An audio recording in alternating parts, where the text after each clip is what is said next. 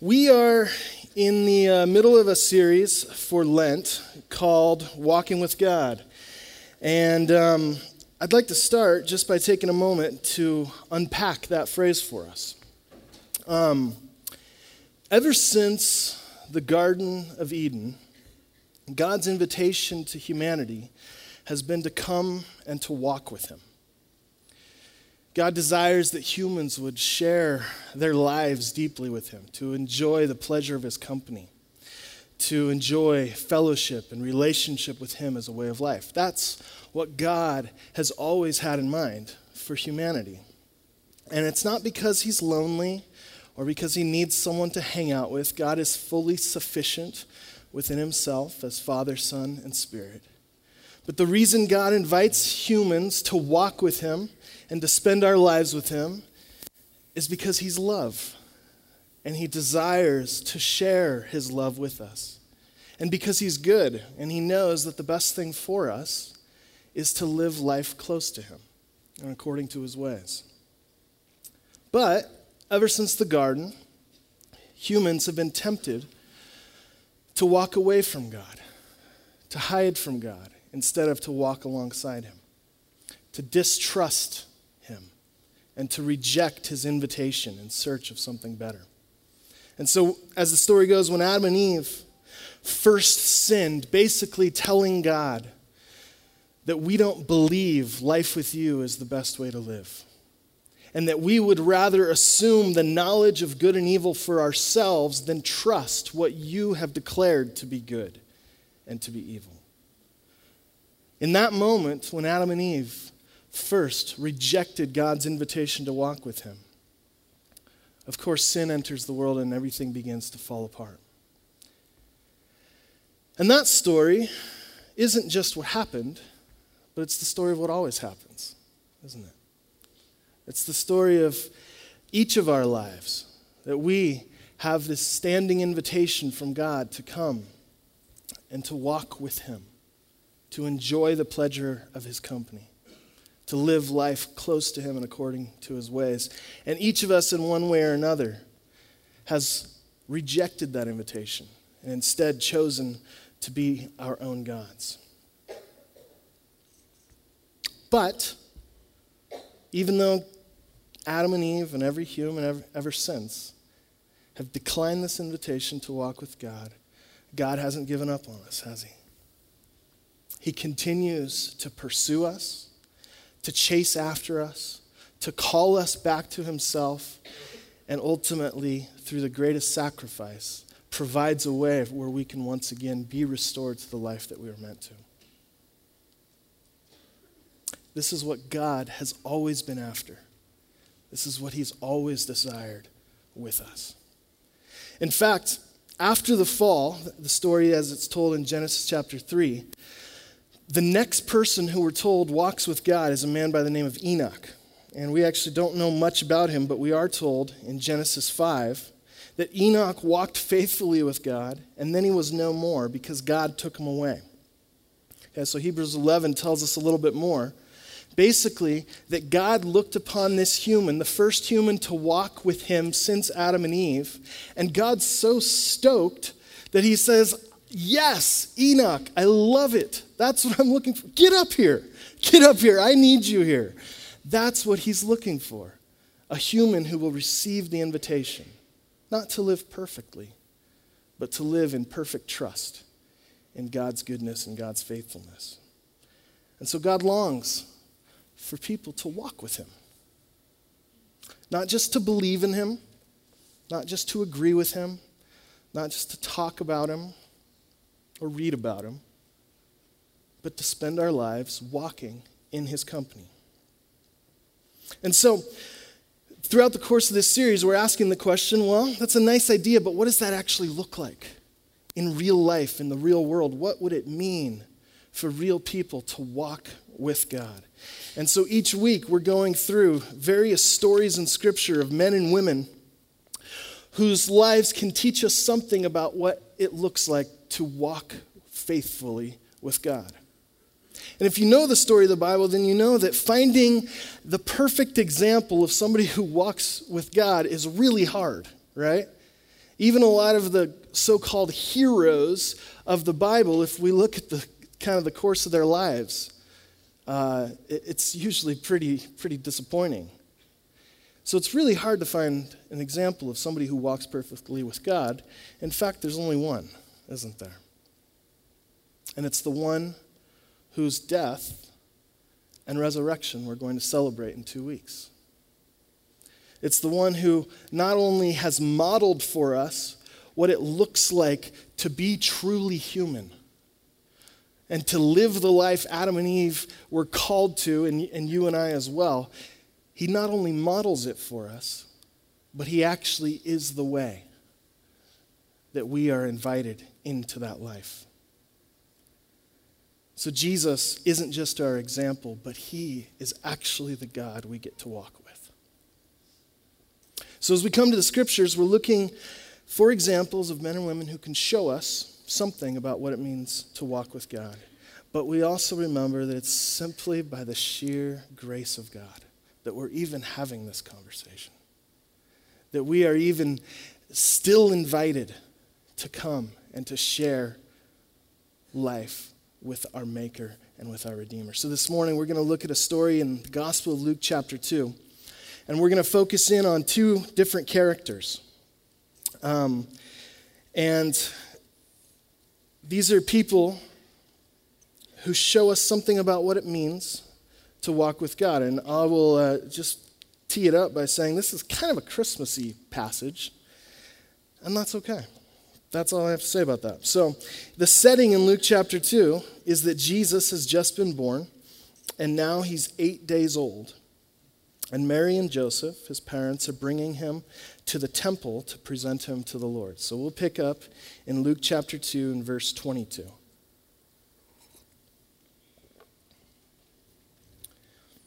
When the time came for the purification rites required by the law of Moses, Joseph and Mary took him to Jerusalem to present him to the Lord. As it is written in the law of the Lord, every firstborn male is to be consecrated to the Lord and to offer a sacrifice in keeping with what is said in the law of the Lord, a pair of doves or two young pigeons. I have to pause just for a moment before we get to the rest of the text and just explain something real quick. The law of Moses, kind of the Levitical law, requires Jewish parents, if their child would live to be eight days old, to bring their child to the temple to be named, and then also to be consecrated or dedicated to the Lord. And part of that process that Moses required was a sacrifice. And so in Leviticus, the Jews are required to bring, as they dedicate their child, a lamb and either a dove or a pigeon. And then there's kind of this little footnote in the original text that says, unless the family is too poor to bring a lamb, then they're to just bring either two doves or two pigeons. Now, what are we told that Jesus' parents bring as a sacrifice? A pair of doves or two young pigeons. So what Luke is telling us as his readers is that Jesus was born into a poor family. And that kind of messes with some of our ideas about Jesus, about the King of Kings, about the greatest human who's ever lived. That he was born into poverty. His parents couldn't eat. They knew who he was. Mary knew that she had just given birth to the Messiah, and she is consecrating this son before God in the temple, and they can't scrounge up enough money to buy a young lamb. And so they bring these two cheap birds. Jesus was born into poverty.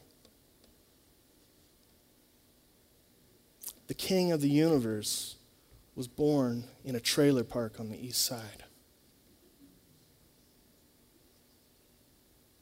Jesus was the kind of kid most of us wouldn't want our kids playing with. Does that mess with you a little bit? All right, let's go back to it. Luke chapter two, verse twenty-five. Now, There was a man in Jerusalem called Simeon who was righteous and devout. He was waiting for the consolation of Israel, and the Holy Spirit was on him. It had been revealed to him by the Holy Spirit that he would not die before he had seen the Lord's Messiah. Moved by the Spirit, he went into the temple courts. When the parents brought in the, the child Jesus to do for him what the custom of the law required, Simeon took him in his arms and praising God, and praised God, saying, "Sovereign Lord, as you have promised, you may now dismiss your servant in peace. For my eyes have seen your salvation, which you have prepared in sight of all nations, a light for revelation to the Gentiles, and the glory of your people, Israel." And so, the scene is at the temple, which is a place that's always bustling with activity. There's, it's always busy, and there's a lot going on, crowds of people. And today is like really any other day, but in the midst of the crowd, there's this old man by the name of Simeon.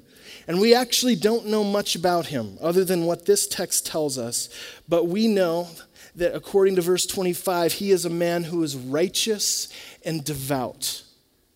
Righteous and devout. He's a man who walks with God.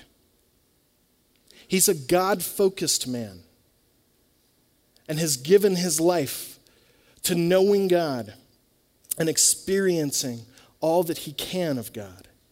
And at some point, however he did, the Holy Spirit has revealed to Simeon that he wasn't going to die until he had laid eyes on the Messiah, the one who God would send to rescue Israel from Rome. So when I was twenty-one, I wrote a bucket list, a lifetime to-do list, ten things that I wanted to accomplish before I died. Can I share them with you really quick? This was thirteen years ago. I wasn't married yet, didn't really know what I was going to do with my life, but top ten. Build my own house. Number two, write a book. Number three, visit the Holy Land. Number four, get in a fist fight. Number five, travel Europe with my wife. Number six, restore a classic car. Number seven, kill something bigger than me. Number eight, record an album. Number nine, plant a church. And number ten, have a pet monkey. So, so far, in the last thirteen years, I've done four out of the ten of these. I I planted a church, I recorded an album, I've been to the Holy Land, and I killed something bigger than me, which when I wrote that goal originally, I was kind of imagining an elk or a moose or something. It turned out to be a dairy cow with a broken hip, but that counts. So...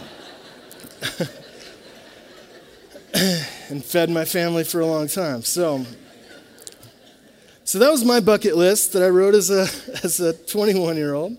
Really impressive, I know. Um, I share that with you partly just because you may be able to help me with some of those. I'm not sure, but that's my list. And Luke tells us that Simeon has a bucket list too. But I had ten things on my list. Simeon only has one. There's only one thing Simeon wants to do before he dies. He wants to see Jesus. That's his list. That's all he wants. And the Holy Spirit, in one way or another, had told him, promised to him, that he wouldn't die until he had. And so whatever it is that's gone down in Simeon's life up until this point, he has concluded that there is no hope of finding true satisfaction apart from God himself. We don't know whether Simeon's rich or poor, whether he's well-known or unknown. We don't know whether he's successful or struggling. But what we do know is that he knew that nothing other than Jesus could satisfy his heart. There was a thirst in his soul that could not be quenched by money or power or fame or success or anything else. And as a result, Simeon spends his life walking faithfully and closely with God, trusting in God alone to fulfill the desires of his heart. And what happens when God fulfills his promise to Simeon? We get in on this moment in verse twenty-seven, and it's beautiful. I imagine that Simeon is there, and his heart is racing, and his hands are trembling as he reaches out and receives the Christ child into his arms. This is the moment that he's been waiting for his entire life. The Messiah is here. God has come into the world, and Simeon gets to see Jesus with his own eyes. And what happens in that moment? Simeon's heart erupts with worship, doesn't it? He breaks out in praising God in verses twenty-nine through thirty-two, rejoicing in God's faithfulness, declaring God's glory and love. And he says, my heart is completely satisfied. In verse twenty-nine, he says, you may now dismiss your servant in peace. What's he saying? I am ready to die. My heart is full. My life is complete. I have seen Jesus. God, take me now. So what can we learn about walking with God from the story of Simeon?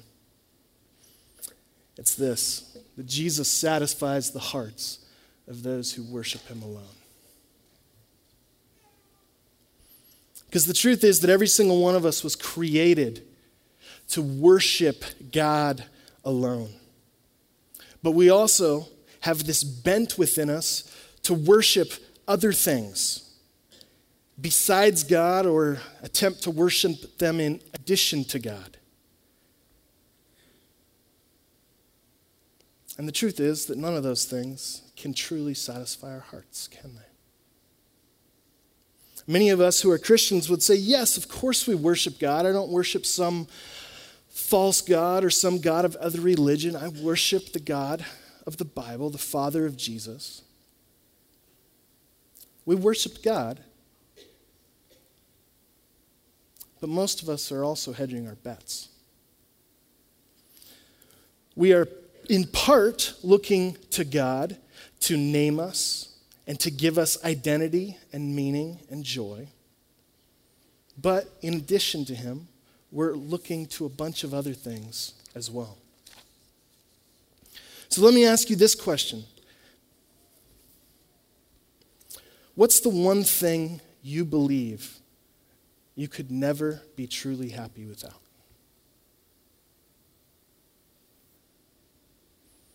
Maybe you have it and you'd give anything to hold on to it.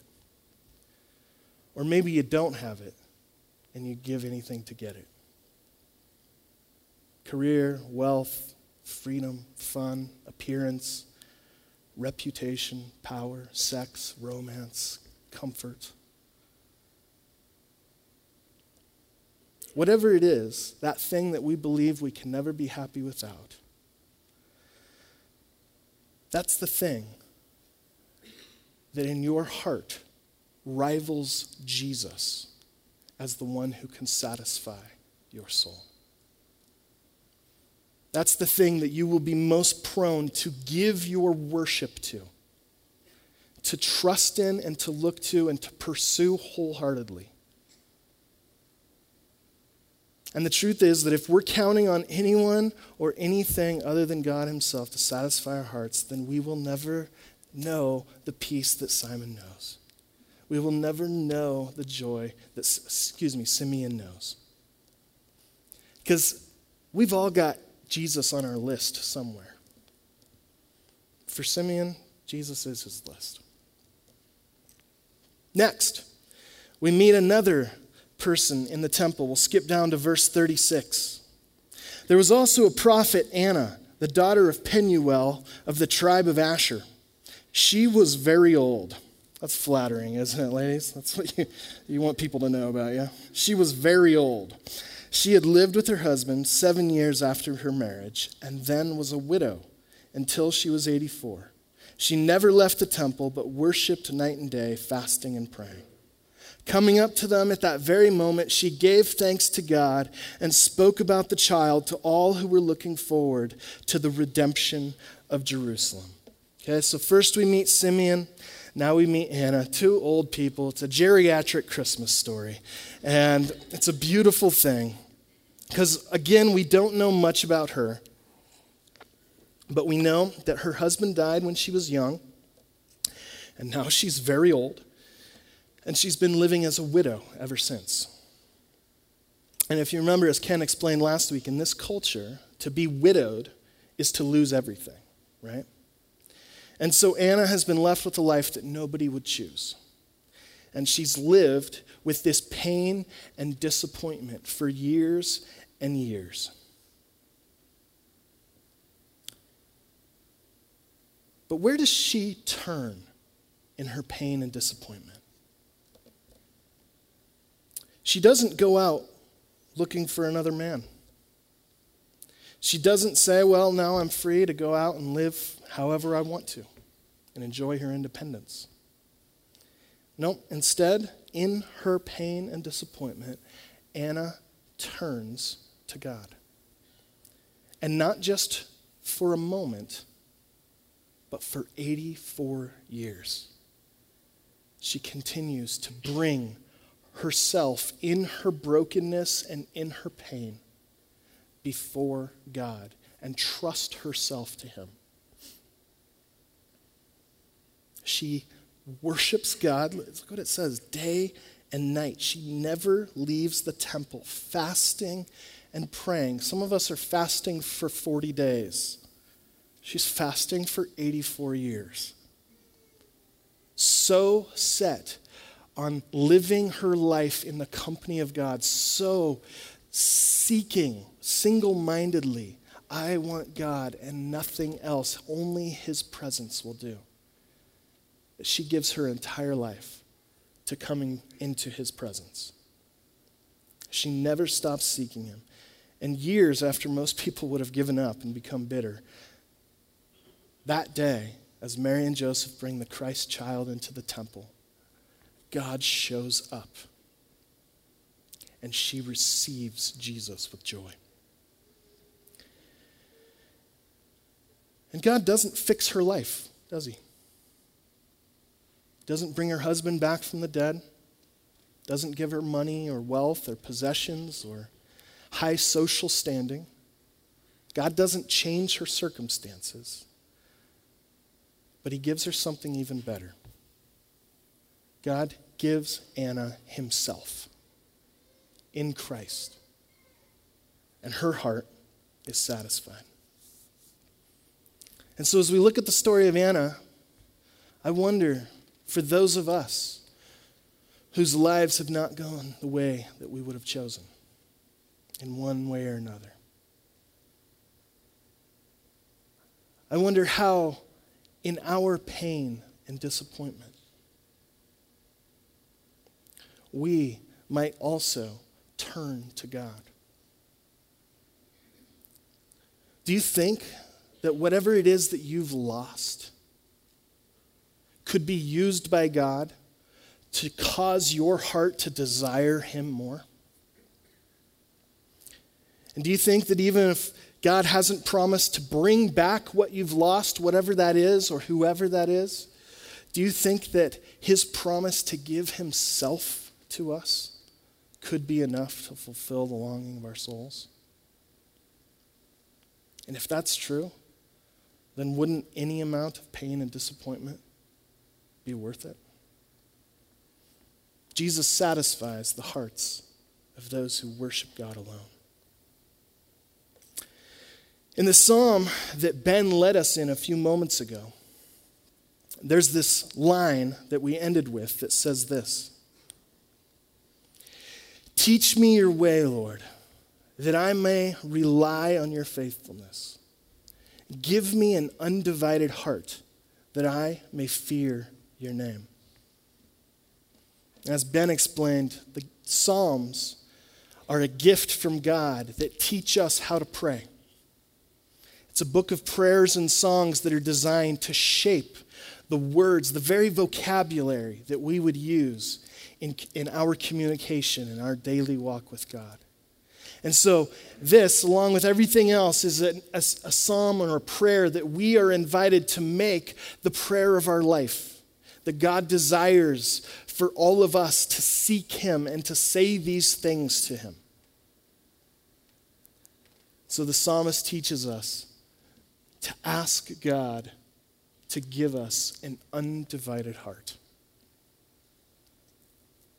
Simeon had an undivided heart. Anna had an undivided heart.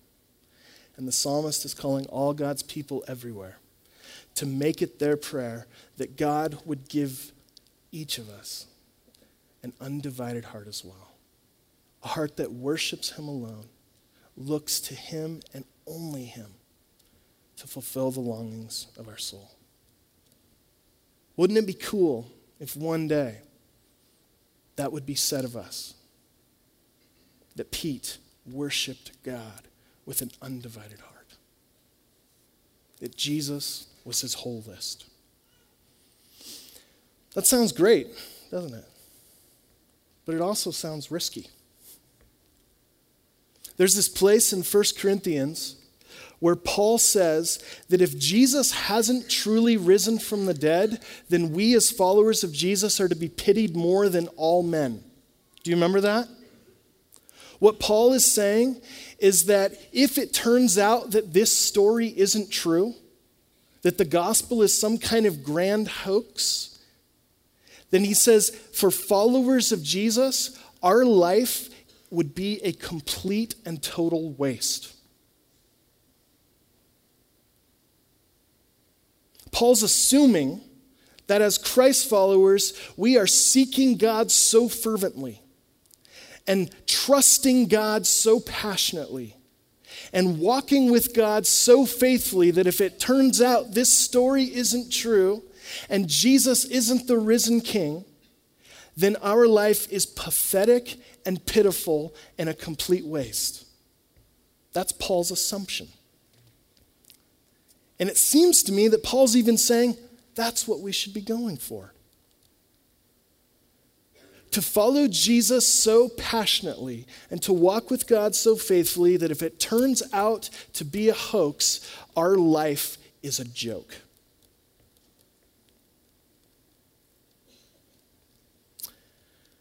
I wonder how many of us that's true for. Or are we hedging our bets? Are you actually willing to make this your prayer? God, give me an undivided heart. Cause me to truly love you with all my heart, soul, mind, and strength, with everything I am. Cause my heart to seek and worship and trust in you alone, to the point where if you're not true, and if the story's false, then my life will have been a waste. It's crazy talk, isn't it? Especially in the culture that we live in. Like, this goes against everything that we that that's in us and that's happening around us. Think about some of the phrases we hear on a daily basis that remind us not to live this way. Just some of the cliche phrases. Don't put all your eggs in one basket. Keep your options open. Diversify your portfolio. Don't get your hopes up. The invitation of the gospel is to do all of that stuff, to reject all that fear, all that anxiety, all that paranoia about what this doesn't, what if this doesn't work out, and to go all in on following Christ. And all of these kind of phrases and slogans are based on a world where nothing is certain, is it? In fact, at a worldly level, this that is that is good wisdom in terms of investments or life planning or whatever it is. Because everything changes, doesn't it? People change, circumstances change. The economy could tank at any moment. How can we follow God with an undivided heart in a world like that? Well, the reason that we can have an undivided heart towards God is because he has an undivided heart towards us. In a world where everything changes, Jesus Christ is the same yesterday, today, and forever. He never changes. His character never changes. And therefore, his promises are trustworthy. And what that means is that just at a personal level, I always know where I stand with God. Sometimes I fall into the temptation of thinking that my standing with God is like a sliding scale of approval based on my performance yesterday. And that the way God feels about me today is a direct result of how well I did at being Christian yesterday. And the truth is that the gospel has much better news than that. The truth is that we have been invited not only to follow Jesus as the example of the one human who's walked with God, but to actually be included in Christ. That his righteousness and his devotion, his perfect communion with the Father here on earth and right now as we speak at the right hand of God in heaven, we are in him. If I'm ever curious about where I stand with God, I stand in Christ in perfect communion with the Father in heaven right now. God's heart is undivided towards us. And if that's true, then I'm putting all my eggs in that basket. I'm putting all my funds into that account. And how do we know? How do we know for sure that our standing is secure in Christ? That's a nice idea. And the reason is this, that this baby who comes into the world through Mary and whose parents bring him to the temple that day to consecrate him, this baby was born in a manger. But he doesn't stay there, does he? When Simeon takes this baby into his arms, in verse thirty, he says, "For my eyes have seen your salvation." Simeon may or may not know or understand all that's going to go on in this child becoming the one that would be the salvation of the world. But he knows enough to know that one day, this baby is going to change everything forever. And what we know is that this little eight-day-old infant, and every time you hold a little baby like that, you just stand amazed at its little hands, its little feet, little ears. And what we know is that those little hands of Jesus would one day be pierced by nails. And that little bald head would one day have a crown of thorns thrust deep into it. And that little baby tummy would one day have a spear forced into it. So why should we give up everything in order to receive Christ? How can we know that he's worth it? Because he has given up everything for us. So the gospel, the story of Jesus, isn't just good advice on how we can live a life close to God. It's actually good news. That Jesus has lived the life we were supposed to live, but died the death we were supposed to die. And now we are invited to find life in him and to enjoy the fellowship and company and pleasure and presence of God for all eternity.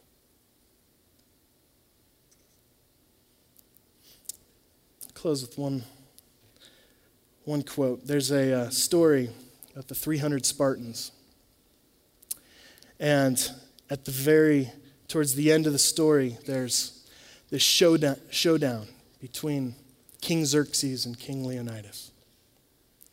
And King Xerxes, who's this big, intimidating figure, says to Leonidas, "Imagine what horrible fate awaits my enemies when I would gladly kill any of my own men for victory."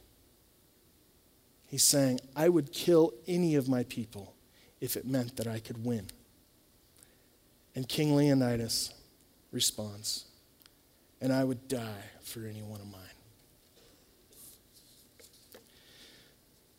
So you can serve anything or anyone you want to with your life. You can worship fame, fortune, power, prestige, money, popularity, comfort, sex, pleasure, freedom, fun, family, ministry, whatever it is. You can serve any of those and worship any of them as your king. And guess what? They will gladly kill you. Your money doesn't care about you. Your success has no problem letting you go. Power would gladly kill you. But Jesus is the only king who was killed for you. And so as we close, let me ask you this question. Who or what rivals Jesus as the desire of your heart? The band's going to come and lead us in a song. We're going to receive the offering. I invite you to take a moment or two to reflect on this question and then to turn in your pain, in your disappointment, in your conflicted desires for God and other stuff. And would you be willing to let God form in you a heart that says, "Give me an undivided heart for you"? Join me in prayer. Father, we are humbled and in awe that you have come into the world in your Son, that you have poured yourself out into us as in your Spirit, and that though we have rejected you and ignored you, and in all different kinds of ways chosen to be our own gods, you have been gracious with us. Your heart is undivided towards us. You love us more than we realize, more than we could ever know. And you've shown us that love in the most amazing way. And so I pray that in this moment that your Spirit would be here mediating our prayers and empowering us with the faith to go all in on Jesus, the one who has gone all in for us. And I pray that you would use our community, this church,